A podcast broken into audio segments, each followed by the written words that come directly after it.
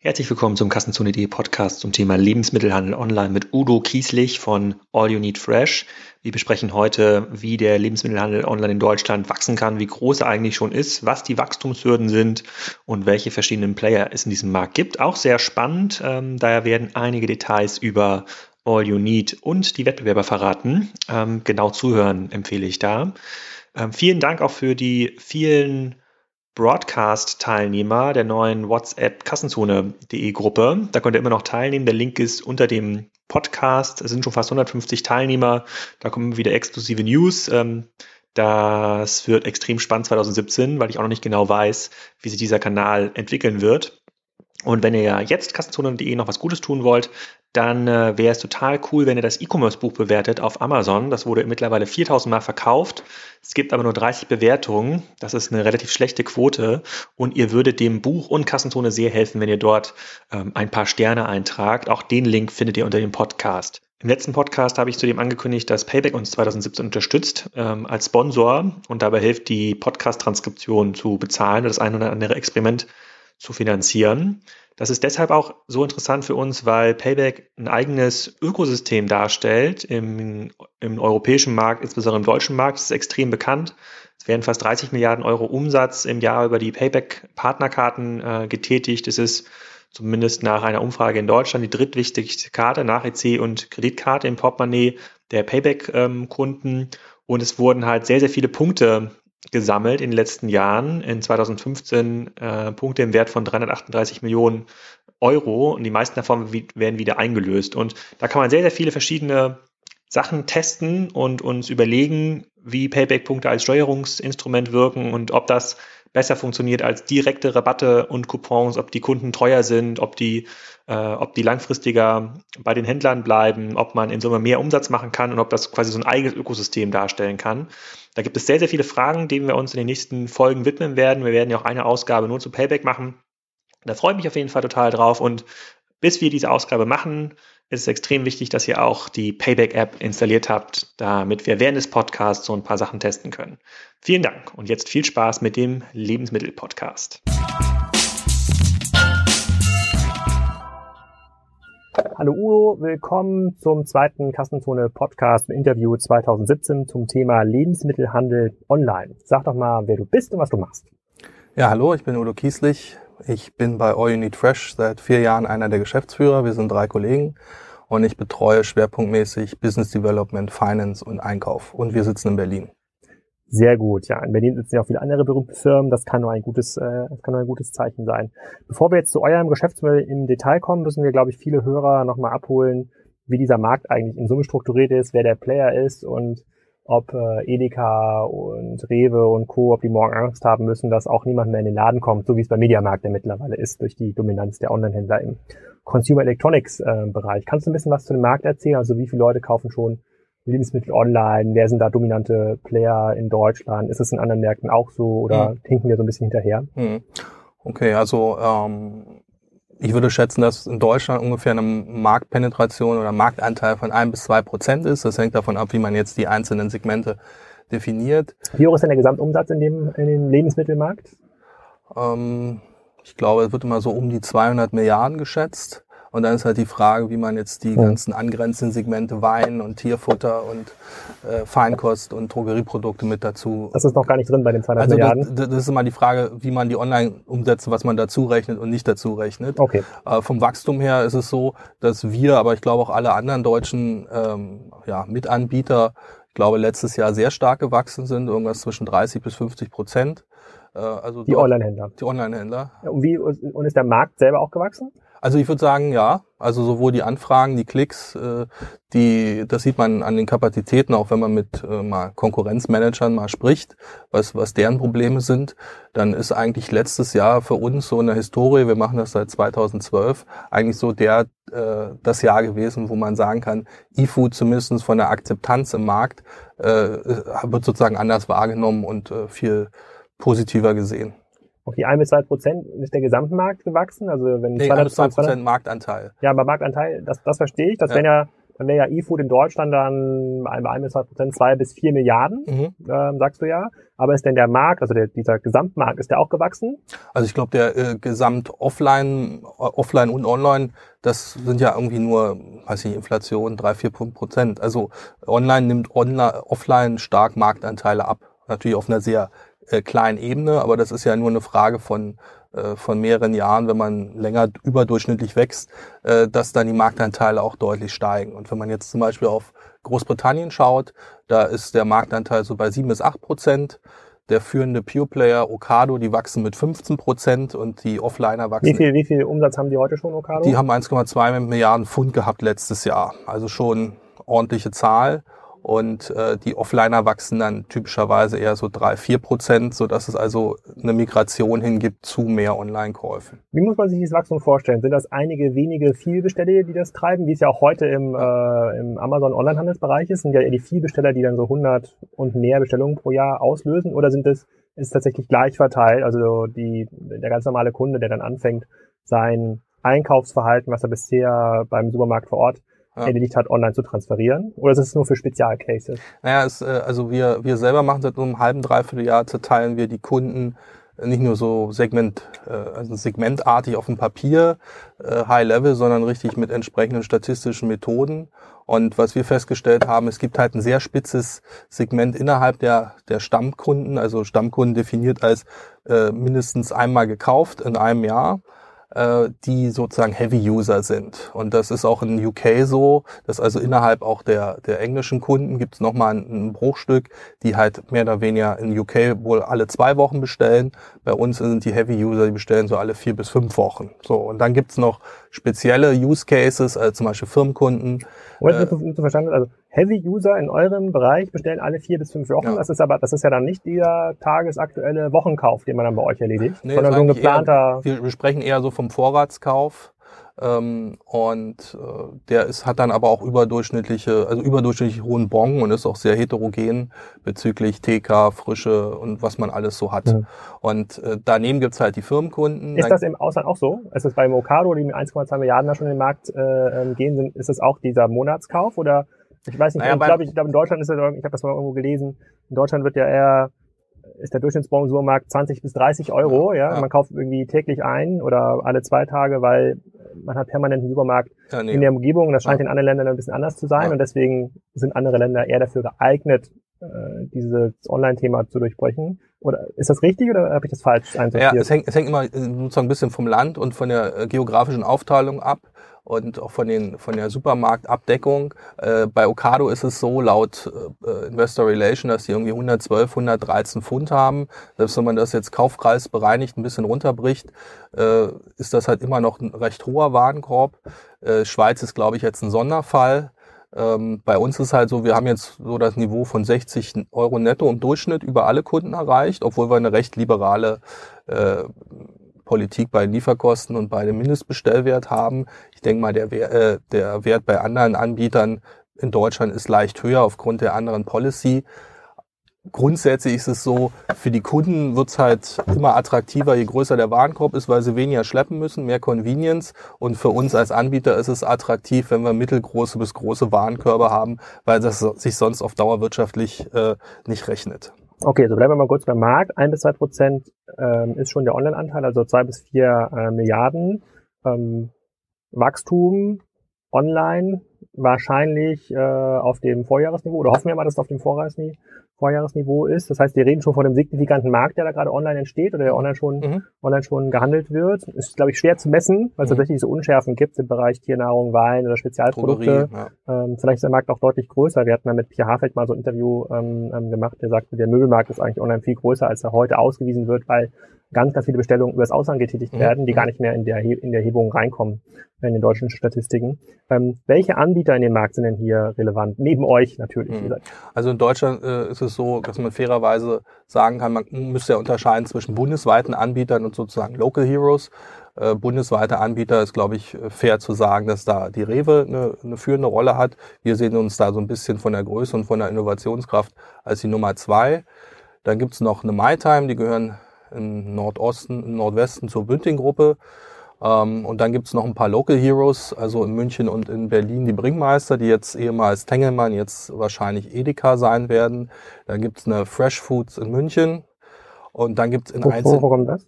Food, willst du dir zu hören Äh, Ich glaube, das ist ein, ein Mittelständler, also ein Unabhängiger, keiner, gehört keiner größeren Gruppe an. Äh, Kaufland hat jetzt in Berlin vor ein paar Wochen angefangen, nur in Berlin, da kann man jetzt noch nichts äh, groß zu sagen. Und Edeka hat halt irgendwie sechs oder zehn verschiedene kleine Anbieter, die aber keine bundesweite einheitliche Präsenz haben. Also in Deutschland ist es noch äh, überschaubar. Und dann gibt's halt noch so ein paar Spezialanbieter, wie zum Beispiel Lebensmittel.de oder eine Gomondo, die dann eher in Richtung Feinkost gehen. Eine Food.de, wo man aber auch nicht weiß, die gibt schon seit Jahren, die haben auch keine so große Größe, dass man jetzt sagen würde, die, die, die heben gerade ab. Also Rewe, uns und dann natürlich noch die, je nachdem wie man es abgrenzt, äh, Amazon, Schrägstrich Amazon Prime und vielleicht demnächst Amazon Fresh. Habt ihr da Zahlen drüber? Also es ist immer schwer zu erheben. Ich also Amazon Fresh ist ja tatsächlich dieser frische Produktbereich, aber man konnte ja, ich sag mal, Trock Trockennahrung, ich weiß gar nicht, wie man das beschreibt, diesen, diesen Markt Cornflakes, konnte man ja schon immer da, äh, da bestellen. Ähm, Im letzten Jahr gab es mal bei Etainment, glaube ich, eine Statistik, da wurde schon gesagt, Amazon ist ähm, im, im Fashion-Bereich wahrscheinlich in Deutschland der größte Mhm. Anbieter. Ähm, hat man ja auch nicht so auf dem Schirm. Wisst, habt ihr da was? Oder Also wir haben, was? wir haben keine Zahlen jetzt zu Amazon in Mhm. irgendeiner Form. Ähm, die, die Mhm. bei Rewe würde ich jetzt vermuten irgendwas zwischen 50 und 100 Millionen. Bei Bringmeister laut den Geschäftsberichten wahrscheinlich irgendwas zwischen 10 bis 15 Millionen. Und äh, die Die anderen, gehören jetzt ja zu Edeka. die genau, oder ja, vorbehaltlich der Fusionskontrolle. Ja, ja. Leidiges Thema. So.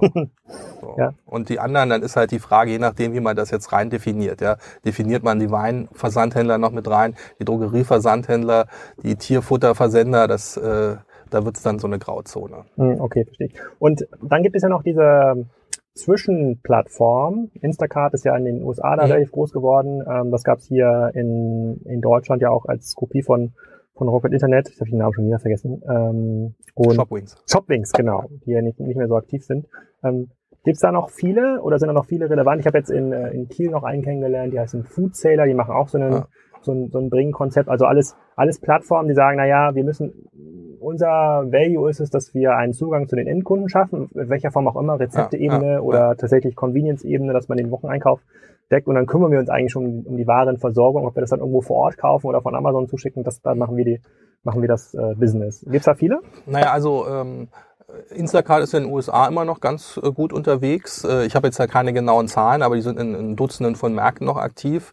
Persönlich fand ich das immer ganz interessant, weil die ein ganz gutes User Interface haben im Frontend.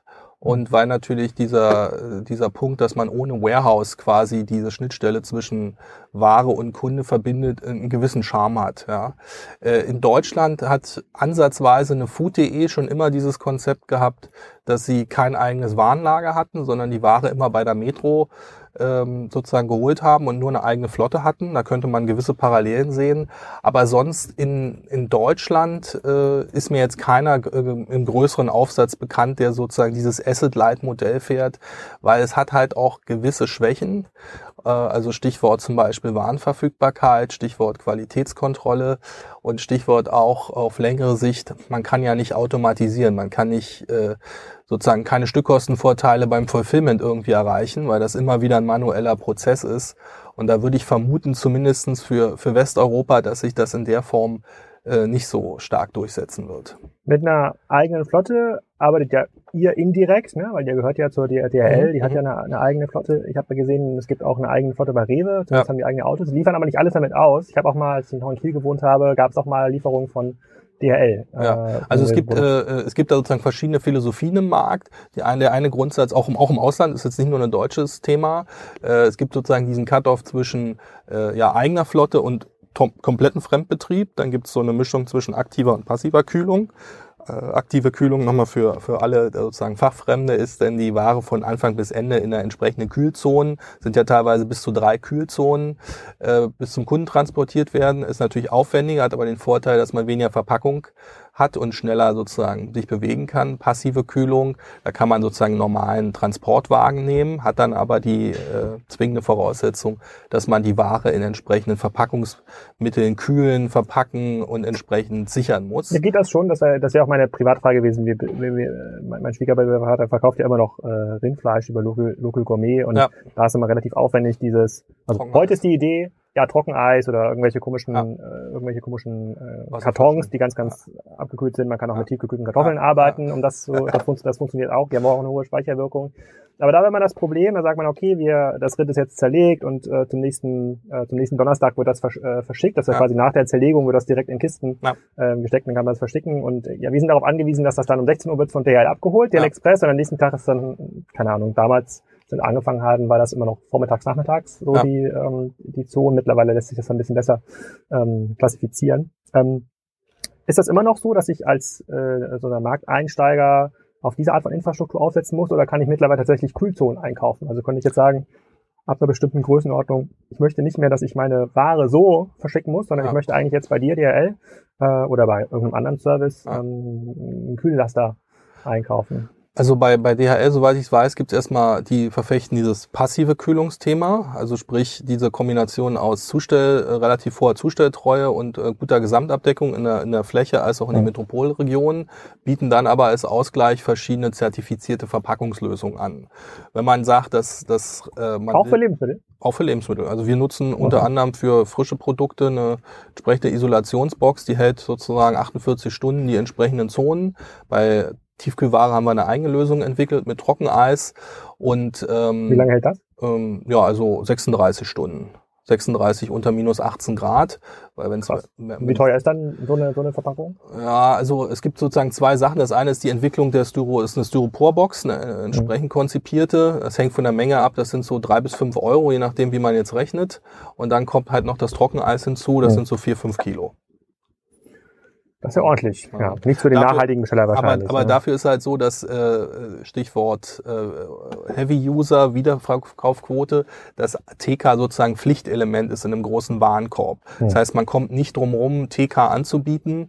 Äh, das ist zwar wirtschaftlich sozusagen hat seine seine Restriktionen, aber im Sinne von vollwertigen Einkaufserlebnis kommt man um TK nicht drum rum bin mir sicher, dass in diesen Elektroautos, die, die er jetzt gebaut hat, irgendwann auch äh, Tiefkühlboxen ja. drinstehen. Ja, das, das kann ich sozusagen, das wäre denkbar, ja. Ja, das, das kleine Bofrost-Auto genau. wird es dann am Ende des äh, am Ende des Tages. Okay, verstehe ich. Es gibt also wenig dieser Zwischenlayer in ja. Deutschland, also wenig, äh, also ich kann eigentlich nur bei denen richtig gut bestellen, die äh, selber die komplette Vertikalisierung ähm, abgebildet haben, also die komplette Kette, ähm, genau. die Ware vorhalten. Es gibt aber noch einen Unterschied in der ähm, zur Verfügungstellung der Ware. Ihr habt ja, hast du gesagt, ein zentrales ja. Warenlager, in dem ich, in dem ich bestelle. Mhm. Ähm, Rewe macht das, glaube ich, teils, teils. Ich glaube, die haben ja. aus ihren Märkten picken die und haben irgendwie zentrale Lager. Ich bin mir nicht sicher. Wie ist ja, das? also es gibt sozusagen verschiedene Philosophien, hängt auch ein bisschen davon ab, wo man organisatorisch von herkommt. Wenn man mhm. jetzt grüne Wiese-Ansatz hat oder wenn man, weiß ich nicht, die großen Offliner, die haben ja meistens schon gewisse Lagerstrukturen. Äh, da macht es sicher Sinn, am Anfang die zu nutzen. Also Rewe hat meines Wissens äh, teilweise Dark Stores, also so Fake-Supermärkte ohne Kunden, wo man äh, drin pickt. Teilweise picken Die sind auch aufgebaut wie Supermärkte? Ähm, also zumindest von der Verteilung äh, okay. ist es nicht ganz unähnlich. Teilweise haben sie auch mhm. eigene äh, sozusagen, ähm, zapfen sie eigene Supermärkte an. Äh, eine Bringmeister in München und ähm, Berlin, die haben ein eigenes Zentrallager. Und ähm, wir selber haben ein Zentrallager äh, aus der Philosophie heraus, dass wir sagen, äh, wir haben eine bessere Qualitätskontrolle. Wir haben von Anfang an äh, Bestandsführung, ist das Chine Fachchinesisch. Also sprich, bei einem großen Warenkorb ist die Wahrscheinlichkeit, wenn man jetzt verschiedene Artikel kauft, das sind ja so 60, 70, 80 Euro, da ist es immer nervig, wenn der Kunde irgendeinen Artikel nicht bekommt. Ja? Also er bestellt dreimal ähm, Kaiserschmarrn für Kindergeburtstag und es sind nur zweimal, kommen nur zwei. Oder die Zitronen sind Donnerstagabend alle. Oder Montag früh gibt's keine Bananen. Das, das ist der Kunde einfach nicht, das akzeptiert der Kunde nicht. Das stimmt. Und, und das dieses stimmt. Problem ist sozusagen, lässt sich einfacher lösen. Es ist nicht komplett aus der Welt, aber es lässt sich deutlich einfacher lösen mit einem Zentrallageransatz, als wenn man sozusagen hofft, dass in einem von 50 oder 70 dezentralen Lagern ausreichend Bananen, Kaiserschmarrn oder äh, Hack vorhanden ist. Ich kann mich noch erinnern, bei Rewe, wir hatten das ganz oft den Fall, bei jeder Bestellung, dass irgendwas nicht, äh, nicht, nicht da war. Und klar, die haben so, das ist auch schwierig in der Warenwirtschaft, das irgendwie abzubilden. Das wird dann wahrscheinlich auch das Zukunftsmodell sein. Also wer es schafft, die Ware im, im Laden permanent verfolgbar zu haben, der wird auch dieses Spiel gewinnen. Insofern ist das noch ganz offen aus, aus meiner Sicht. Aber da war es dann so, wenn dieses Kaiserschmarrn, also nehmen wir mal die, wenn die Zitrone ausverkauft war, dann haben die halt Limetten mitge ja. mitgebracht. Oder irgendwas, was naheliegend war. Ja. ja? Wenn die eine Typ, bei Joghurt ist glaube ich einfach, den einen Erdbeerjoghurt gibt's nicht mehr, dann gibt's ja. einen anderen Erdbeerjoghurt, bei anderen Produkten beim Kaiserschmarrn ja, normalen Pfannkuchen mitzubringen, ist auch nicht so cool. Aber da, da hast du recht. Aber hat das nicht, ich habe immer verstanden, dieses äh, dieses ähm, dezentrale Konzept hilft dabei, dass man wirklich innerhalb von wenigen Stunden ausliefern mhm. kann. Und ihr habt ja jetzt ein zentrales Konzept. Wie schnell könnt ihr denn eigentlich liefern? Also was sind eigentlich die schnellsten also, äh, Lieferfenster? Äh, wenn wir sozusagen einen Normalbetrieb haben, jetzt nicht Starkverkehr kurz vor Weihnachten oder so, dann versprechen wir den Kunden sozusagen bis 23.59 Uhr bestellt, am nächsten Abend geliefert. In manchen Regionen ist es noch ein bisschen schneller, in Nürnberg. Und da gibt es ja noch Lieferzeitfenster? Genau, wir, also wir liefern nur äh, bei, in den Metropolregionen in Lieferzeitfenstern, in zwei Stunden Zeitfenstern von 10 bis 22 Uhr. Das ist nicht ganz unähnlich zu, zu dem, was auch eine Rewe oder eine andere Konkurrent macht. Diese Wie gut funktioniert das? Also die Kunden nehmen äh, also hat bessere KPIs als der Standardversand, äh, auch eine höhere Wiederkaufquote. Nee, ich, ich, ich meine die Zuverlässigkeit. Die Zuverlässigkeit, aber das wissen wir bei der Deutschen Bahn. Ne? Wenn man unter 95 Prozent so. fällt, ist das Gefühl ja. 5 Prozent. Also ist noch nicht ist noch nicht 100, aber es liegt so ungefähr äh, bei 97 bis 98 Prozent für den gleichen Tag. Äh, und ja, das ist, glaube ich, ganz ordentlich. Und der Rest sind dann äh, Abweichungen. Der Kunde ist ja auch manchmal nicht da, der vergisst es oder ja. äh, irgendwie eine Verwechslung falsch abgegeben. Also es ist schon recht hoch. Ist deutlich besser als Paketversand. Und äh, das Gute ist ja auch. Obwohl es die gleichen, äh, die gleiche Infrastruktur ist. Nee, ist eine, ist eine, also wir nutzen sogenanntes Sprinternetz, also sozusagen äh, entkoppelt von dem klassischen Paketnetz. Und ähm, da hat man dann halt bessere Zuverlässigkeiten, kürzere Cut-offs und auch ein, ja, man hat einen besseren Durchgriff. Ja. Hm. Okay, ich verstehe das. Also ihr habt bei diesem, bei diesem zentralen Business gibt es eine höhere, eine höhere, eine höhere Wahrscheinlichkeit, dass man das Produkt- und Serviceversprechen, was man abgibt, auch einhalten kann, was äh, ich auch sehr gut nachvollziehen kann, weil natürlich klassische Lebensmittelläden ja auch gar nicht für ein klassisches Logistik äh, Pick und Pack gemacht ja. worden sind. In einem ganz großen Markt, in einem riesen Rewe oder einem riesen ja. Edeka kann ich das nachvollziehen. Da gibt es wahrscheinlich genug Platz, dass dann auch noch also eine zweite Art von Kunden da durchläuft, diejenigen, die diese Abholkisten hm. äh, ähm, packen. Wird es denn, gibt es denn eine, eine Korrelation zwischen den Kunden, die heute schon die, äh, ich sag mal, Click- und Collect-Services äh, nutzen und den Kunden, die online bestellen? Also die Kunden, die das mit dem Auto abholen, ähm, auch die Kunden, die zuerst das online bestellen? Ja, also wir selber bieten jetzt keinen Click- und Collect-Service in, äh, in irgendeiner Form an.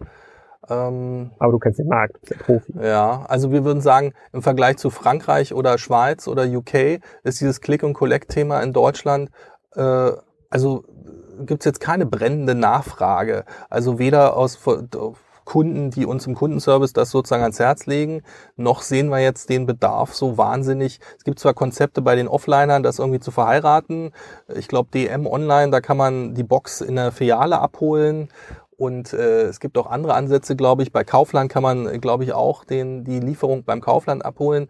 Aber wir selber jetzt als Geschäftsführung und als, als Onliner sehen da jetzt eigentlich nicht so den, den wahnsinnigen Mehrwert drin. Es sei denn, das ist jetzt aber ein Spezialfall, dass das Fulfillment Center direkt in der, in der Großstadt wäre und man würde quasi den Kunden anbieten, äh, pass auf, du sparst fünf Euro, dafür holst du es aber selber hinten an der, am Fulfillment Center ab. Ja. Also quasi die letzte Meile wird substituiert und der Kunde hat einen Preisvorteil davon. Das gibt es teilweise äh, in Großbritannien, weil die halt dichteres Netz haben und mehr Fulfillment Center.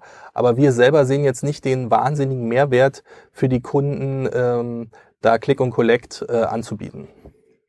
Ja, sehe seh ich jetzt auch nicht. Ich, mir kam noch die Frage in den Kopf geschossen, das könnten ja tatsächlich Kunden sein, die haben ja sich schon durch diesen Online-Einkaufsprozess mhm. äh, durchgeschlagen, dass sie es dann sowieso noch selber abholen. Das ist, glaube ich, so eine, ist eine temporäre Sache. Ja. Ich glaube, dass äh, irgendwann lassen sie sich selber liefern. Was ich mir aber frage ist, ich habe jetzt viele dieser Konzepte sind so aufgesetzt, dass sie tatsächlich in den Metropolregionen, insbesondere in Berlin, starten. Was ich aber nicht komplett verstehe, wenn, wenn man das tut, dann geht man ja, ähm, geht man ja bewusst in den Markt rein, der eigentlich ja schon sehr gut durch die stationäre Infrastruktur mhm. abgedeckt ist. Und meine mhm. Vermutung wäre eher, oder meine mhm. Arbeitshypothese ist, dass ja dieser ländliche Markt mhm. viel geeigneter dafür ist, weil ja, ganz naiv ausgedrückt, Oma und Opa haben sowieso schwer, dann mhm. äh, ähm, einmal die Woche zum, zum, zum Laden zu fahren. Die hätten wahrscheinlich sogar die Zahlungsbereitschaft von drei, vier, fünf Euro mehr für den, mhm. für den Warenkorb, wenn das jemand nach, nach Hause bringt. Ist dieser Markt nicht viel einfacher zu erschließen, wo es diese Abdeckung noch gar nicht so gibt oder ja. nicht mehr gibt? Also es gibt gewisse Vorteile auch im ländlichen Raum. Ähm, schwerpunktmäßig, dass, also wir sind jetzt einer der wenigen bundesweiten Anbieter. Es gibt noch eine MyTime, die auch bundesweit versendet, eine Rewe und eine Bringmeister und eine Edeka, die versenden halt nur in ausgewählten äh, Kurierregionen beziehungsweise Metropolregionen. Das heißt, die Konkurrenzsituation ist erstmal per se eine andere. Es ist aber so, äh, wenn man, wie wir ein Zentrallager haben, dann hat man eine ähnliche Produktivität, heißt die Stückkosten, äh, das zusammenzustellen, sind ähnlich. Aber dann geht's halt los, man hat einen viel größeren Verpackungsaufwand, äh, man muss das aufteilen auf mehrere Einwegverpackungen, meistens zwei, drei, gegebenenfalls vier Pakete. Die gehen dann in dem Falle übers Paketnetz. Da sinkt also leider die Zustellquote, also die Pünktlichkeit ist vielleicht 90 äh, Prozent oder 85 Prozent. Äh, man kann nicht mehr Zeitfenster anbieten und der Kunde hat dann zu Hause einen Riesenberg Müll in der Regel, ja. so dass wir äh, natürlich einen starken Zuspruch haben aus der Fläche. Das ist auch nicht so umkämpft, aber die die Kosten der letzten Meile und diese diese Verpackungsprobleme. Weil es diese Spritternetze so nicht gibt. Nee, nee. Es äh, wird nicht angeboten und wird, äh, lohnt sich wirtschaftlich auch nicht, weil dann natürlich die Dichte irgendwo in Neuruppin oder in, äh, weiß ich nicht, Oberpfaffenhofen. Immer wird hier auf Brandenburg eingehakt. Ist, äh, ist nicht so dicht wie äh, in Hamburg oder in Berlin oder in Frankfurt. Weiß ich gar nicht. Also ich habe ich hab immer das, ich habe immer dieses Gefühl gehabt, das ist ja eigentlich der, der, das ist der Bofrostmarkt. Ne? Ja. Oder die, es gab ja noch so einen Konkurrenz Eismann Bofrost. Bofrost ja. Eismann Bofrost. Das ist der Markt. Ne? Die fahren ja. da irgendwie hin, weil diese Art von Angebot und, äh, und Services, das war für, für die dortigen Anbieter das dann weggezogen. Ne? Und eigentlich ist ja online perfektes Modell, ja, ja. um das zu erschließen mit viel, viel höheren äh, äh, Kundenloyalitäten, mit ganz anderen Services, Einheit, äh, sozusagen Service-Leveln, die man dort ja bieten kann. Die haben halt auch nur eine Art von Sortiment, also nur TK. In dem Moment, wo die jetzt frische und trocken machen würden, stellt sich halt sofort wieder das Thema mit verschiedenen Temperaturzonen, ja. verschiedene Packungslösungen. Äh, ich glaube, der Mindestbestellwert allein bei TK ist 40 Euro. Also ist nicht ganz so, äh, es stellt sich nicht ganz so vielversprechend dar, wie man es jetzt vielleicht am Anfang denkt. Okay, dann reden wir nochmal, bevor wir zu eurem Modell im, im Konkreten kommen und was ihr anders macht als die anderen oder wo ihr auch herkommt, äh, nochmal so ein bisschen über die, über die Kunden. Das heißt, rein aus einer infrastrukturellen Sicht, also eine, eine Logistikabwicklung, sind wir auch in den nächsten Jahren, werden wir wahrscheinlich dann eher die Innovationen in den Metropolregionen mhm. sehen. Und dann, das ist ja auch dort, wo diese Zwischenebenen entstehen. Es wird sicherlich auch Nachfolger von Instacart und ja, ja. Co. geben oder ein neues Food.de oder vielleicht ja. wird es da auch nochmal äh, ein bisschen Updates geben. Ähm, also wird sich das auf diesen Markt ähm, konzentrieren. Ist es denn der sozusagen der klassische gentrifizierte Kunde, der dann kauft, oder ist es die ganz normale Familie in den Städten? Ja, also es ist schon äh, sozusagen innerhalb dieser Heavy-User, äh, einfach aufgrund der Tatsache, ein Single kauft halt äußerst selten regelmäßig für 60, 70 Euro ein. Mhm. Das heißt schon per Definition sind es halt eher äh, Mehrpersonenhaushalte. Äh, wir sprechen da immer gern von der jungen Familie. Das kann man auch sehen an den Werbezielgruppen in, in UK oder in USA. Da wird auch in der Regel die junge Familie angesprochen, die halt äh, der Professional der wenig Zeit hat, ein hohes Orientierungsbedürfnis nach Convenience, vielleicht auch hier und da eine hohe Zahlungsbereitschaft, der auch gern mal äh, Bio-Fachartikel kauft, der auch gern mal sich was gönnt, äh, dem aber wichtig ist, dass das Ganze sozusagen äh, convenient zu einem bestimmten Zeitpunkt zu ihm nach Hause kommt. Ja. Da gibt es auch immer noch mal ein paar Spezialfälle, zum Beispiel ein Architektenbüro, die alle... Was ist denn da wichtiger, Convenience oder, äh, oder Angebot? Ähm, also Angebot ist, glaube ich, die, das Eingangskriterium. Also wenn man jetzt nicht ein Vollsortiment hat, dann wird es schon schwierig. Und also das ist sozusagen das Eingangskriterium. Und dann ist halt Convenience angefangen vom Bestellprozess über das einfache äh, ja, relevante Sortiment, dass das Sortiment sich zum Beispiel bei uns auf die Wiederkäufer einstellt. Das heißt, jeder Käufer, wenn er das erste Mal gekauft hat, wird er klassifiziert nach statistischen Verfahren und kriegt dann sozusagen vollautomatisch ein typisches äh, Angebot, äh, typische Recommendation, typische Portfolios angezeigt. So ein bisschen wie das beim Fashionmarkt ja auch schon üblich ist. Und ähm, dann geht's halt weiter, dass die, äh, die Zeitfenster da sind, dass man möglichst äh, im Payment-Bereich möglichst einfach auschecken kann und dass dann eben die Zustellung auch in dem Zeitfenster erfolgt, was man versprochen hat. Was sind aus deiner Sicht die größten Hürden, um im nächsten Jahr nicht auf fünf bis zehn Prozent äh, Marktanteil zu kommen? Jetzt auch für, für den Gesamtmarkt? Ja, ja. Äh, ganz klar die Kapazität, die, die sogenannte Abwicklungskapazität. Also ähm, man kann ja unterscheiden zwischen, also die Marktseite ist das eine, aber man hat dann halt noch Fulfillment Center und letzte Meile Logistik.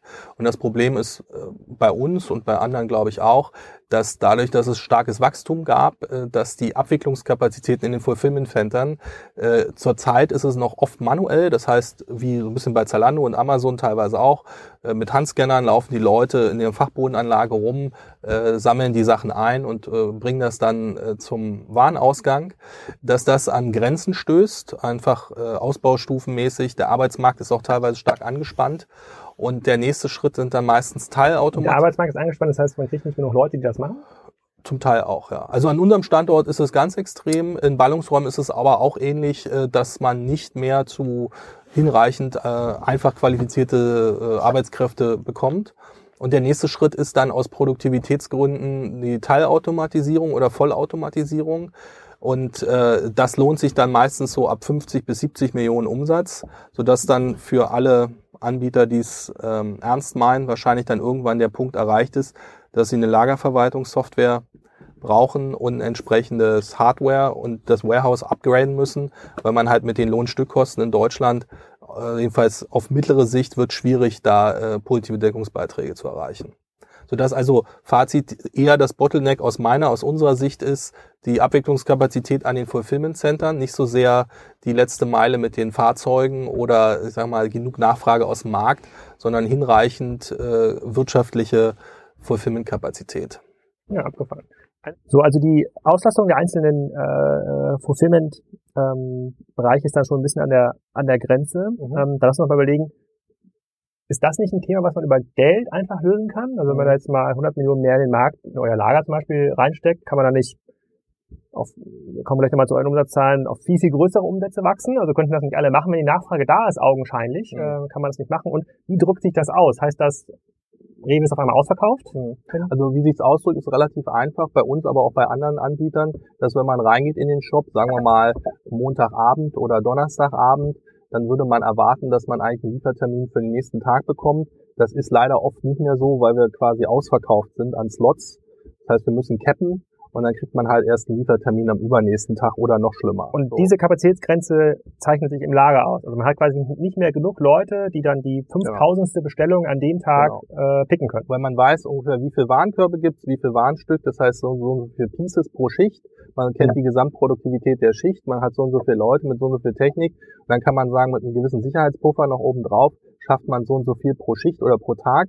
Und äh, alles, was darüber hinausgeht, da würde man sozusagen Versprechen abgeben. Das wäre wie ein Flugzeug mit 200 Sitzen und man verkauft 250 Tickets. Hm. Ja, das geht. Das was kann man passiert bei der einen oder der Airline, glaube ich. Gut, aber äh, das ja. kann man halt. Äh, die Leute reagieren, die Kunden reagieren halt sehr aggressiv, wenn man äh, Freitagabend einen Liefertermin versprochen hat und man hält den nicht äh, weil dann meistens der Kühlschrank komplett leer ist und dann hat man den Kunden dann verloren. Also das ist die, die Folge von äh, sozusagen von begrenzter Kapazität. Mhm. Und wie kann man das beheben?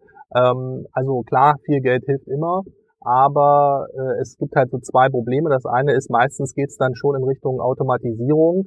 Das hat so einen Vorlauf, äh, wenn man es bestellt, bei so einem Mittelständler von neun bis zwölf Monaten, die, die entsprechende Hardware.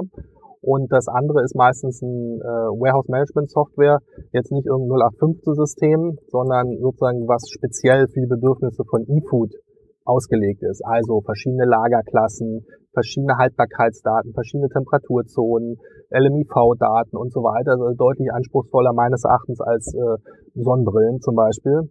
Und äh, das hm. gibt's meistens in der, im Markt so als Standardprodukt nicht. Das kommt halt mit der Erfahrung als Operator. Und äh, deswegen, äh, selbst wenn man sozusagen Sack voll Geld auf den Tisch legt, braucht man wahrscheinlich mindestens sechs bis zwölf Monate, bis man dann ein signifikant nächstes äh, Level erreicht hat. Glaube ich. Das ist ein Eigenentwicklungsmarkt genauso, was wir ja mit Spiker auch machen in den Shops, ist, ist es genau das Gleiche. Ne? Ja. Das sieht man ja an allen Grenzen stoßen die Standardsysteme, ob das jetzt ERP, PIM ist, mhm. solche Modelle komplett an ihre Grenzen und müssen dann von euch ja dann wahrscheinlich dann selber entwickeln, mhm. dann eure, eure Software. Aber was bedeutet das dann ich habe aber bisher verstanden, der Markt wird ähm, auch dann jetzt so ein bisschen weiterentwickelt im, im Servicebereich und Innovationsbereich Richtung Same Day. Mhm. Jetzt sagst du aber eigentlich, wenn wir heute schon an der Kapazitätsgrenze sind für den nächsten Tag, ja. ist ja Same Day eigentlich noch weiter weg als bisher gedacht. Ja, also gut, jetzt sind wir natürlich optimistisch und hoffen, dass wir das durch verschiedene Maßnahmen äh, partiell auflösen können. Ist ja auch nicht immer sozusagen Herbst- und Weihnachtsverkehr, sondern vielleicht auch mal im Sommer ein bisschen äh, schwächeres Business. Ähm, das Same-Day-Thema ist, glaube ich, nochmal ein spezieller Punkt. Ähm, da gibt es ja verschiedene Trends im Markt, ähm, wo man auch sagen kann, also wir wissen zum Beispiel genau an unserer Conversion-Kurve, was passiert mit der Conversion, wenn wir nicht mehr zum nächsten, sondern zum übernächsten und überübernächsten Tag liefern. Sodass wir diese Kurve sozusagen auch rückwärts äh, forecasten können, einigermaßen sicher. Und äh, wir können ungefähr abschätzen, was würde passieren, wenn wir Same Day mit Cut auf 14 Uhr, Lieferung 18 Uhr in Frankfurt oder in Berlin machen könnten. Dazu bräuchten wir halt ein neues Zentrallager im Großraum Frankfurt, Großraum Hamburg, Großraum Berlin. Und da sind ah, okay, das müsste man dann, Same Day muss, ist verbunden quasi immer mit einem metropolnahen Lager. Eigentlich ja, aber der Punkt ist, dass wenn man das dann hat in der Kombination mit äh, Vollautomatisierung, dann fällt das Argument halt weg mit den relativ hohen strukturellen Arbeitskosten und auch mit anderen Restriktionen, so dass sich dann so eine bestimmte natürliche Grenze ausbildet, wo die eigentlich höheren Same-Day-Kosten, die es angeblich gibt, gar nicht anfallen, sondern dass man in vollen Genuss kommt von einer höheren Conversion und unheimlich hohe Bindungskraft beim Kunden erzeugt, wenn man sagt, also nur mal eine, um eine Indikation zu haben, der Median der Kunden, die bei uns bestellen, liegt typischerweise so bei 15.15 Uhr. Das heißt, jeder, der vor 15.15 Uhr bestellt, die Hälfte der Leute bestellen halt bis 15.15 Uhr. Wenn ich einen Cut-Off hätte um 14 Uhr, dann kann ich sagen, 40 äh, Prozent, 45 Prozent aller Kunden würden eigentlich noch zum selben Abend in der jeweiligen Region Lieferslot bekommen. Und das ist, das ist ein ziemlich, also das hat eine sehr äh, treibende Effekt für die Conversion, beziehungsweise würde dann die, äh, den CPO, die Marketingkosten extrem senken und natürlich auch die Bindung, ja, äh, erhöhen. Sodass also durchaus denkbar ist, dass es so eine Art rückwärts, äh, Rolle rückwärts kommt, dass man sagt, äh, nicht mehr, also wir denken auch darüber nach, dass man nicht nur Lager hat im günstigen osteuropäischen Ausland, wie eine Amazon, wie eine Zooplus, wie wir, sondern dass man vielleicht auch aktiver darüber nachdenkt, ein vollautomatisiertes Lager in einem Ballungsraum München, Ballungsraum Frankfurt, Ballungsraum Hamburg anzusiedeln. Mhm. Okay, das, aber das sind eigentlich spannende Perspektiven für den Markt. Also du sagst quasi, der Markt ist jetzt nachfrageseitig gar nicht gekappt. Ne? Es ist eigentlich sogar jetzt schon mehr Nachfrage mhm. da, als es überhaupt äh, Lieferservices gibt. Das heißt, das dürften super Zeiten sein eigentlich für Anbieter wie euch und auch diese, diese ganzen ähm, Services, die daran profitieren, Leute, die Warehouses bauen, mhm. die diese Softwarelösung mhm. Äh, bauen. Ähm, ähm, Gibt es auch eine Limitierung in der Endkundenlogistik? Also eben, eben haben wir das ja. gesagt, dass zumindest auf dem Land, äh, dass es da diese Sprinterflotte, die auf die ihr heute setzt, so nicht äh, gibt. Könnte das konnte der Paketdienst nochmal 5 bis 50 Milliarden mehr einfach so abwickeln? Also ich glaube, auf, auf der Paketseite äh, ist das äh, mit dem Service-Level, was heute da ist, da sehe ich erstmal keine Restriktion. Es ist natürlich anspruchsvoll, da mit Zeitfenstern zu arbeiten oder mit, mit, mit stärkeren Serviceversprechen. Äh, in Ballungsräumen oder Metropolregionen ist es so, äh, dass äh, viele Dienstleister, wir denken auch drüber nach, natürlich mit äh, Liefergebühren arbeiten, die sich an diese Slots orientieren. Und da ist es ganz klar, Freitag 10 Uhr morgens ist wesentlich unpopulärer als Freitag 18 bis 20 Uhr. Sodass man also durch verschiedene Incentivierungsmodelle, 0 Euro, 2 Euro, 4 Euro, 6 Euro Liefergebühr, halt es schaffen muss, speziell wenn man eine eigene Flotte hat, so eine äh, Utilization-Mix hinzubekommen, dass man quasi möglichst über 75 Prozent Auslastung von der Lieferflotte hat, dass nicht alle Leute immer nur Freitagabend oder Donnerstagabend ihre, ihre Ware haben wollen, weil sonst vormittags die Flotte halb leer steht und abends dann ähm, äh, ein ähnliches Capping-Problem auftritt, wie man es dann beim Fulfillment kennt. Hm. Okay, dann extrem spannend. Also spannende Dinge, die sich noch auftun werden in den nächsten, in, den nächsten Jahren. Vielleicht kann man das eine oder andere aus UK dann lernen oder, oder auch mitnehmen. Ähm, was aber für mich viel spannender ist, wenn wir jetzt nochmal ein bisschen auf dein Modell zu, äh, zu sprechen kommen mit All Unit Fresh.de, das ist auch, also es ist auch allyouneedfresh.de ähm, mhm. tatsächlich die, ähm, die, die Domain. Äh, wir haben im Vorfeld ja schon besprochen, dass du an der großen Kassenzone äh, die e-Tombola äh, teilnimmst. Das heißt, ähm, alle, die sich in dem äh, im WhatsApp Broadcast anmelden, können in den Genuss von äh, All You Need Fresh die E-Gutscheine kommen. Was das genau für Gutscheine sind, wie die aussehen, das müssen wir nochmal auskaspern. Aber es wird großartig. Das kann man sicherlich schon mal festhalten. Ja. Ähm, kannst du ein bisschen was zu eurer Historie sagen? Also wo kommt ihr her? Seit wann gehört ihr eigentlich zur, zur Post? Vielleicht so ein bisschen was mhm. zu den Umsatzgrößen, über die wir hier, mhm. über die wir hier reden, um das so ein bisschen einzuschätzen. Okay. Also wir haben, äh, Gründung war irgendwann im Laufe vom Jahre 2012 durch ein Gründerteam. Ähm, da gab es eine Kooperation zwischen DHL und dem Gründerteam. Äh, dann ist man sich handelseinig geworden und zum Herbst äh, gab es dann halt eine mehrheitliche Übernahme der entsprechenden Anteile. Äh, so richtig durchgestartet ist man dann 2014 mit dem Umzug in dieses neue Lager in der äh, deutsch-tschechischen Grenze, in das neue Zentrallager. Ähm, vom Ansatz her war es immer so, dass es ein Vollsortimenter war. Also wir haben nicht nur trocken gehabt oder nur Obst, Gemüse, sondern war immer der Anspruch Vollsortiment. Ähm, wir haben auch ein recht breites Sortiment mit vielen Biofachmarken, also nur mal um eine Zahl zu nennen, das sind also 20.000 Artikel. Ähm, Gesamtsortiment? Gesamtsortiment, also so eine klassische Aldi hat ja 1000 bis 1500. Und der Rewe Online Shop? Äh, der Rewe Online Shop hätte ich gesagt so 10 bis 15.000. Okay. Ähm, ähm, also 20.000 ist schon ganz ordentlich, wobei ich nicht sagen will, dass mehr viel hilft. Viel ist, ist jetzt nicht richtig. Will nur den Fokus darauf lenken, dass wir sozusagen das ganze, die ganze Palette abdecken, alles bis auf Thekenware. Ja. Und äh, von Doch, ich glaube, viel hilft viel. Also ich glaube, es ist genau das gleiche, wie, äh, wie du sagst, ähm, dass man muss quasi das, was man verspricht als Service, auch im Wesentlichen einhalten. Das ist so ein bisschen wie bei Amazon. Ich glaube, dieser Longtail, den wir heute irgendwie als Long, Longtail definiert, es gibt halt so ein paar bestimmte Joghurt oder Brote, ja. ne, die halt heute ja. Leute noch abhalten, da zu bestellen, weil sie das nicht finden, aber von denen erfahrt ihr gar nichts, ja. ne, weil ihr kriegt die Suchen gar nicht mit, ne, oder ihr, äh, das denke ich schon, dass das helfen könnte, aber es ist natürlich so. extrem schwer zu lösen. also wir haben von der Positionierung sind wir so im Pricing her, orientieren wir uns an den, an den Vollsortimentlern. Ähm, wir haben auch ein paar Eigenmarken, so 200 SKU, aber äh, tendenziell ein Schwerpunkt auf Markenartikel.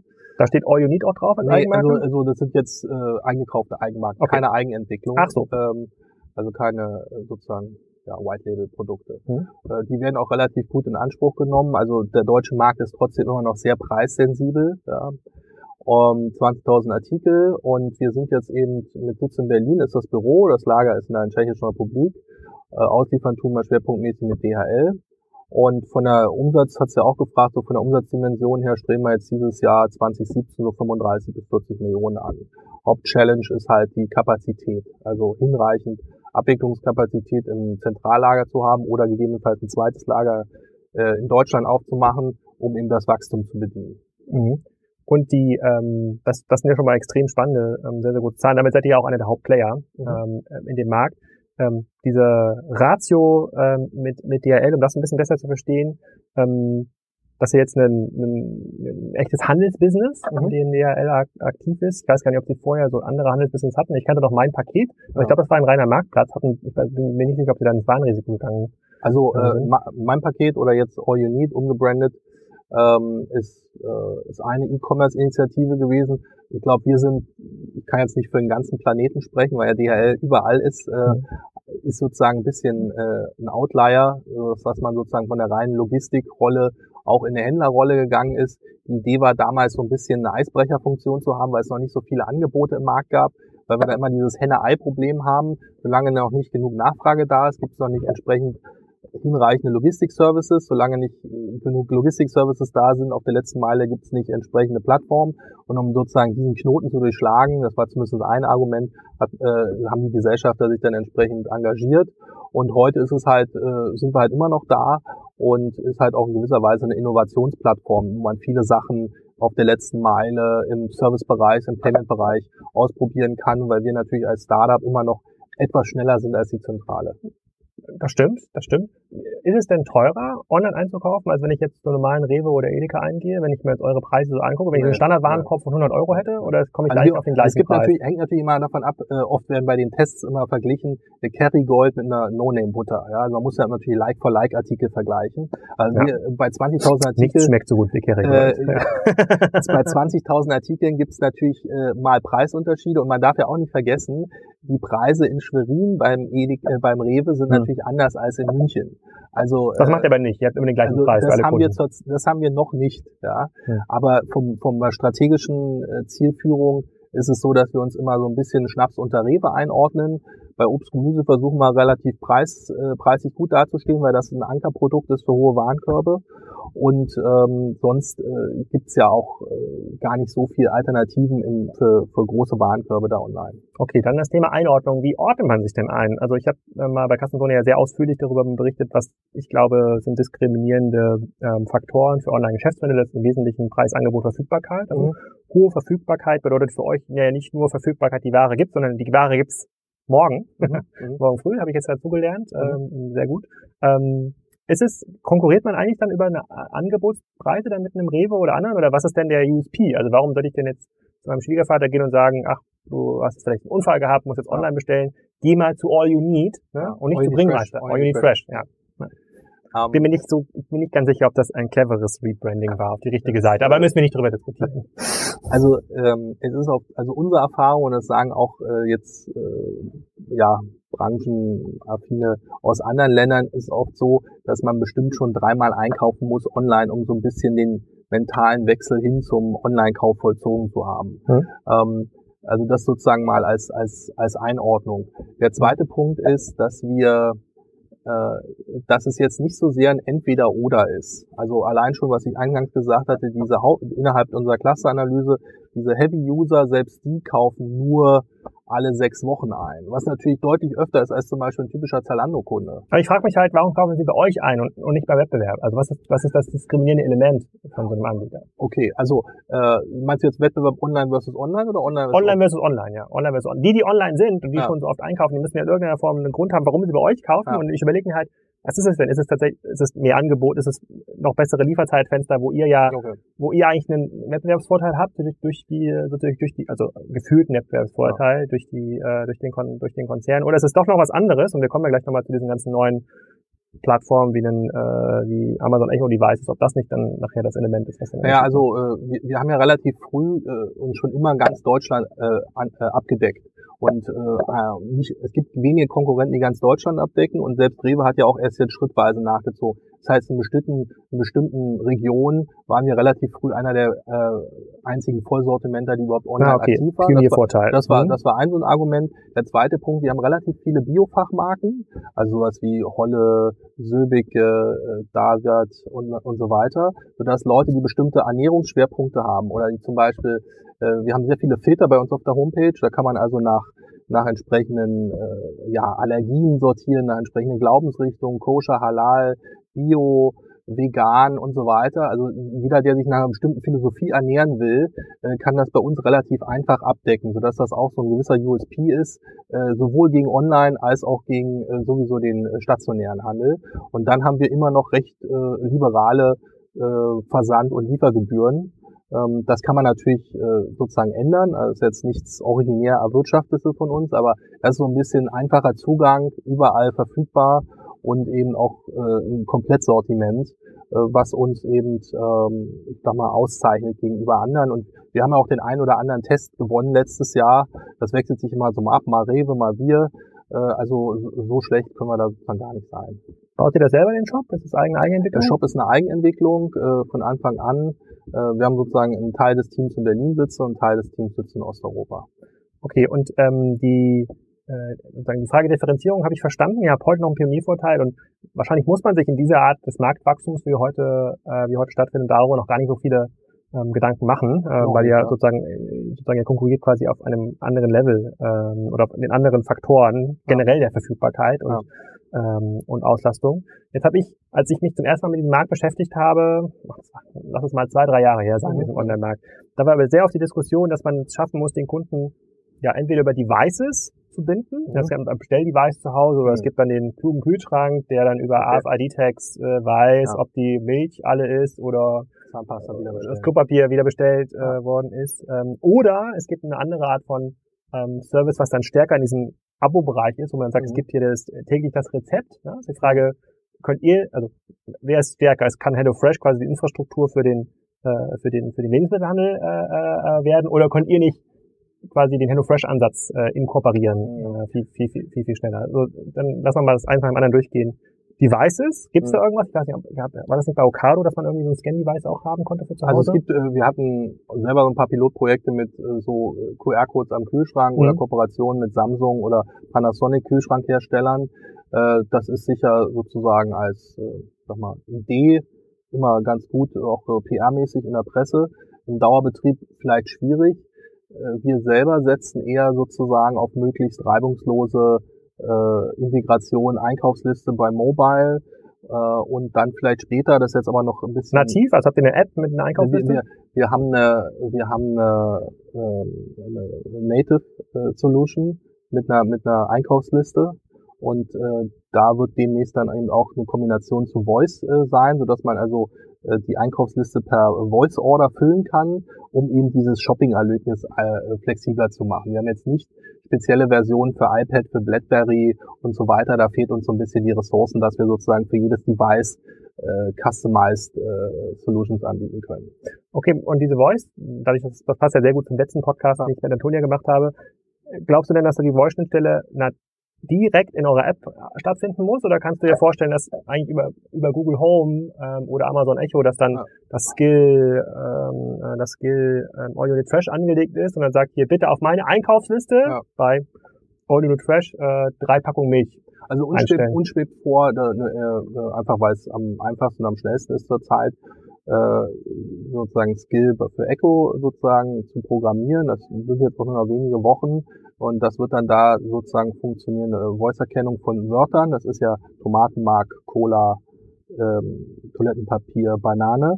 Das wird dann übertragen in die äh, in der ersten Stufe in die Einkaufsliste. Die wird dann vollautomatisch in ihr äh, Kundenkonto integriert. Dann macht man sozusagen Suche, dann schmeißt man noch ein paar Sachen raus, weil es halt fünf verschiedene Sorten Tomatenmark gibt und drei verschiedene Sorten Cola. Und dann kann man halt schneller auschecken. Das ist, das ist Stufe eins. Wie das ankommt, kann ich jetzt noch nicht sagen, aber ich bin da relativ optimistisch, äh, dass das sozusagen auf mittlere Sicht äh, diesen dieses Interface-Thema deutlich äh, vereinfacht.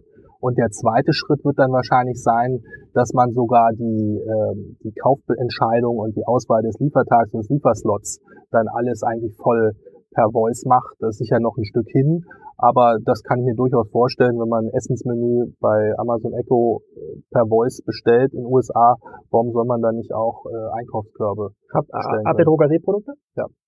Ja, da, das, quasi das, das für mich ist das der Triggerpoint. Also, ich, also das ist nervig zu Hause. Zu Hause muss man sich immer merken, vom Weg auf äh, von der Toilette in die Küche, da liegt unser Einkaufszettel, ja. muss man was aufschreiben. Ja. So, meine Frau hat noch ihren Einkaufszettel im im Kopf, aber wenn man lernt, das einfach zu sprechen in den Raum und ob das jetzt über die Amazon und das Google-Ökosystem geht, ähm, Antonia glaubte eher daran, dass quasi Echo, äh, Google Home da eine, mhm. einen besseren architektonischen Ansatz ähm, ähm, hat, ähm, weiß ich nicht, ist, ist mir auch egal, aber da wäre es dann für mich, heute äh, ist es halt dieser Moment, ich muss mich bei Rewe irgendwie einloggen, bei All einloggen, irgendwelche Listen anlegen, dann ist der, dann ist quasi die Opportunitätskosten sehr hoch, die dadurch entstehen, dann mhm. fahre ich kurz schneller zum Sky. So ist das bei uns mhm. momentan die Grenze, wo ich sage, naja, es lohnt sich eigentlich noch nicht so, das ist halt so auf dem Arbeitsweg oder auf dem ähm, sozusagen im Einkaufsverhalten geprägt. Mhm. Das ist schwierig für dich jetzt mhm. quasi in meinen in meinen Haushalt zu kommen. Aber wenn man jetzt sagen kann, diese App ist irgendwie hinterlegt, ja, und ich, ich spreche das einfach nur noch ein und es gibt bestimmte da bestimmte Sachen, die weiß ich ja, die brauche ich nicht morgen, die brauche ich jetzt nächste Woche und ich hole mir halt einmal die Woche die Bestellung dann baue ich ab, dann kann ich mir das sehr gut vorstellen, dass das äh, so, funktioniert. Nochmal zurück zu dem Warenkorb. Die, die typischen Wiederkäufer, die haben ja 40, 50 Artikel. Äh, da. Das können die sich ja alles gar nicht merken. Also oft geht's halt so los, die fangen an, die Begriffe zu sammeln in der Einkaufsliste, in der, äh, in der Mobile Solution. Also mhm. wir haben auch ein Responsive Design, da kann man das so entsprechend alles vermerken. Und äh, dann machen die Cross-Device-Shopping, das heißt, die fangen mobile an und irgendwann sitzen Donnerstag im Büro und machen, packen dann die letzten 20 Artikel noch rauf komplizieren das und lassen sich das dann Samstag äh, zustellen. Also das ist so ein bisschen der Status quo. Und wenn man jetzt mal guckt, die Zahlen von Le Shop oder von Ocado, die haben ja einen brutal hohen äh, Mobile-Anteil, äh, sodass sich das, sodass das sicher ein Weg ist, um da äh, ich sag mal, auf die man weitergehen kann, um die Convenience da in die Richtung zu erhöhen. Und speziell jetzt in den Ballungsräumen würde ich sagen, also ich würde mir jetzt nicht antun, Samstagvormittag äh, mit dem Auto nach Bonn zu fahren und einzukaufen oder äh, in der Frankfurter Innenstadt oder in der Berliner Innenstadt. Äh, da gibt es viele Leute, die, die haben da schon deutlich Besseres vor. Ja, ja, ich habe in irgendeinem Podcast leichtsinnigerweise gesagt, der geht schon gerne zu Rossmann, aber da kam dann der, der, der sinnvolle äh, ähm, Gegner, der gesagt hat, nee, das für Frauen ist Rossmann und DM das, was für uns der Baumarkt ist. Kann, kann sein, das konnte ich noch nicht ausreichend, ja. äh, ausreichend, ausreichend verifizieren, aber es klingt ja, dass man nicht total doof, dass das, ähm, dass das so ist. Ah, okay, sehr, sehr spannend. Okay, bei diesem Device, da bin ich aber extrem gespannt, was ihr da ähm, auch, mhm. aus, auch austestet. Es wird auch einen Kassenzone-Skill geben mhm. für, äh, für Alexa, da bin ich mir, bin ich mir ziemlich sicher. Ähm, wenn man jetzt über 2017 redet, die 35 bis 40 Millionen, die, die erreichen wollen, hat das irgendwelche, gibt es irgendwelche Neuerungen über das Thema Voice und Ausbau der, ähm, des Warehouses mhm. ähm, oder der Kapazitäten hinaus, die noch ganz spannend sind? Also wenn, wir, ja, wir haben so Pläne habt? Also wir haben ähm, jetzt zum Jahreswechsel eingeführt, dass wir sozusagen im Frontend immer gleich, je nach, wo man sich eingeloggt hat. Zum Beispiel in München loggt man sich ein, dann kriegt man sofort angezeigt, was der frühestmögliche Liefertermin ist. Das ist extrem erfolgreich und auch wichtig. Hm. Ähm, das wird jetzt auch auf Mobile ausgeweitet, also sozusagen früher dem Kunden zu sagen, wann er es liefern kann. Ja. Ähm, dann sind wir dabei, eben diese Personalisierung im Shop voranzutreiben. Äh, das heißt, dass man runtergebrochen auf die Kundensegmente noch schneller, noch zielgerichteter ähm, entsprechende Pasta-Angebote oder was auch immer, in welchem Sortiment man sich bewegt, bekommt. Äh, da ist viel Potenzial. Dann haben wir halt viel, was im Bereich Content passiert. Also dass wir, wir haben jetzt zum Beispiel ein ganzes Fleischportfolio überarbeitet mit entsprechenden Fotos, Mutfotos, Produktfotos und so weiter. Also dass man auch viel ja. mit Text und Bild macht. Mutfotofleisch, ja. Das äh, okay. ähm, aber das sind halt so, so Sachen, in, in, an die wir denken. Und dann wird halt viel im Backend passieren. Also wir wollen neues, äh, neue Warehouse Management Software einführen, die dann die Produktivität steigert und dann wieder mehr Kapazität ermöglicht. Und dann gibt's halt noch ohne Ende Spielraum beim Thema Last Mile, also Sendungsankündigung, Personalisierung, ähm, auch Pfandrücknahme, das kann alles noch, äh, sag mal, reibungsloser klappen. Beim Lebensmitteleinzelhandel ist halt so online, es kommt halt viel auf Execution an. Also sozusagen, wenn es klappt, äh, finden das alle gut, aber es wird nicht besonders gewürdigt. Aber wenn es halt schlecht verpackt ist, Dinge fehlen, schlecht gekühlt, äh, man verkauft Dinge, die nicht da sind, dann gibt's halt oft ja. einen Backlash. Und äh, deswegen muss man auch trotz des Wachstums immer auf Execution achten, dass, äh, dass dann sozusagen die Qualität nicht aus dem Ruder also läuft. Die, die Schiri-Rolle, ne? der Schiri wird auch nie gelobt, der wird auch nur noch gestraft, wenn er genau. irgendwas, irgendwas falsch macht. Okay, dann, dann äh, letzte Frage, so der Blick in die Glaskugel. Wann glaubst du, sind diese äh, wegweisenden 10% Online-Anteil, äh, wann sind die in Deutschland möglich? Rechnen wir also, über 2025? Ja. Oder? Also ich würde jetzt nicht die Hand ins Feuer legen für die 10%. Ja? Äh, äh, das hängt einfach mit der Struktur von Deutschland zusammen. Mhm. Im Vergleich zu Paris oder Großraum London ist es eben doch deutlich schwieriger, da äh, entsprechend schnell äh, hochzufahren. Ich würde aber mal sagen, dass, dass man vielleicht die 4 bis 5 Prozent ins Auge fassen kann. Und jetzt haben wir 2017, dann würde ich mal sagen, vielleicht so 2025. 4 bis 5 Prozent 2025. Ja. Was ja, ja aber was aber auch schon, was, was aber von, wenn man von einem Niveau von 1 Prozent ausgeht, trotzdem mal schon, ich habe jetzt nicht den Kager ausgerechnet, ob das jetzt alles miteinander passt, aber wenn man weiter 30 bis 40 Prozent wächst, äh, sehe ich da keinen Grund. Ah, ich überlege halt, ich muss, für mich, ich überlege mal, gibt es irgendwo so einen kritischen Masseeffekt, wo ich schaue immer auf, quasi auf meine Eltern, auf meine Schwiegereltern ja. oder Verwandte, wann sind die eigentlich so hibbelig, dass sie sagen, komm, ich bestelle auch, ja. auch online. Ich brauche hier gar nicht mehr den Elektrofachmarkt befahren. Ich weiß, ja. das ist 30 Prozent teurer. Ich mache das jetzt sozusagen aufgrund des Serviceniveaus, äh, ähm, äh, mache ich das jetzt online. Ist, aufgrund der Preisstruktur im Lebensmittelhandel wird es halt diese 30, 40 Prozent Preisvorteil online halt nicht geben. Nee. Kann ich mir nicht vorstellen. Ähm, und äh, da muss es irgendwie andere Trigger geben. Und ich versuche immer noch rauszufinden. Ich habe so ein paar Ideen jetzt bekommen. Äh, Aber ich glaube, ich glaub, was, was unheimlich erfolgskritisch sein wird, wenn jetzt einer der Großen, inklusive uns, in einem Ballungsraum so ein vollautomatisiertes Zentrallager hat und dann quasi hinreichend Absatz hat, hinreichend Produ äh, Abwicklungskapazität, Same Day mit einem Zeitfenster vielleicht von einer Stunde anbieten kann. Also ich kann mir nicht vorstellen, dann, also dann wird zum Beispiel der Marktanteil in einem Ballungsraum X, sagen wir mal Frankfurt oder Berlin, der wird natürlich deutlich schneller, zum Beispiel die 5%. Dann kriegt man erstmal Daten und äh, äh lernt. Durchbrechen okay. als, sagen wir mal, deutschlandweit. Ja. ja. Spannend. Ja. Vielen Dank, ich habe viel ja. gelernt. Ähm, da kommt noch einiges auf uns zu, habe ich auch gelernt. Ähm, und ähm, das werde ich sehr, sehr intensiv verfolgen in diesem Jahr, was es da auch für neue Plattformen und auch mhm. neben Instacart und Amazon Fresh, was es da so ähm, für neue Dinge gibt und ähm, weiß, dass jetzt äh, viel mehr dazu gehört als einfach nur eine Webseite, äh, mhm. auf der man alle Lebensmittel anbietet. Udo, vielen Dank. Ja, vielen Dank.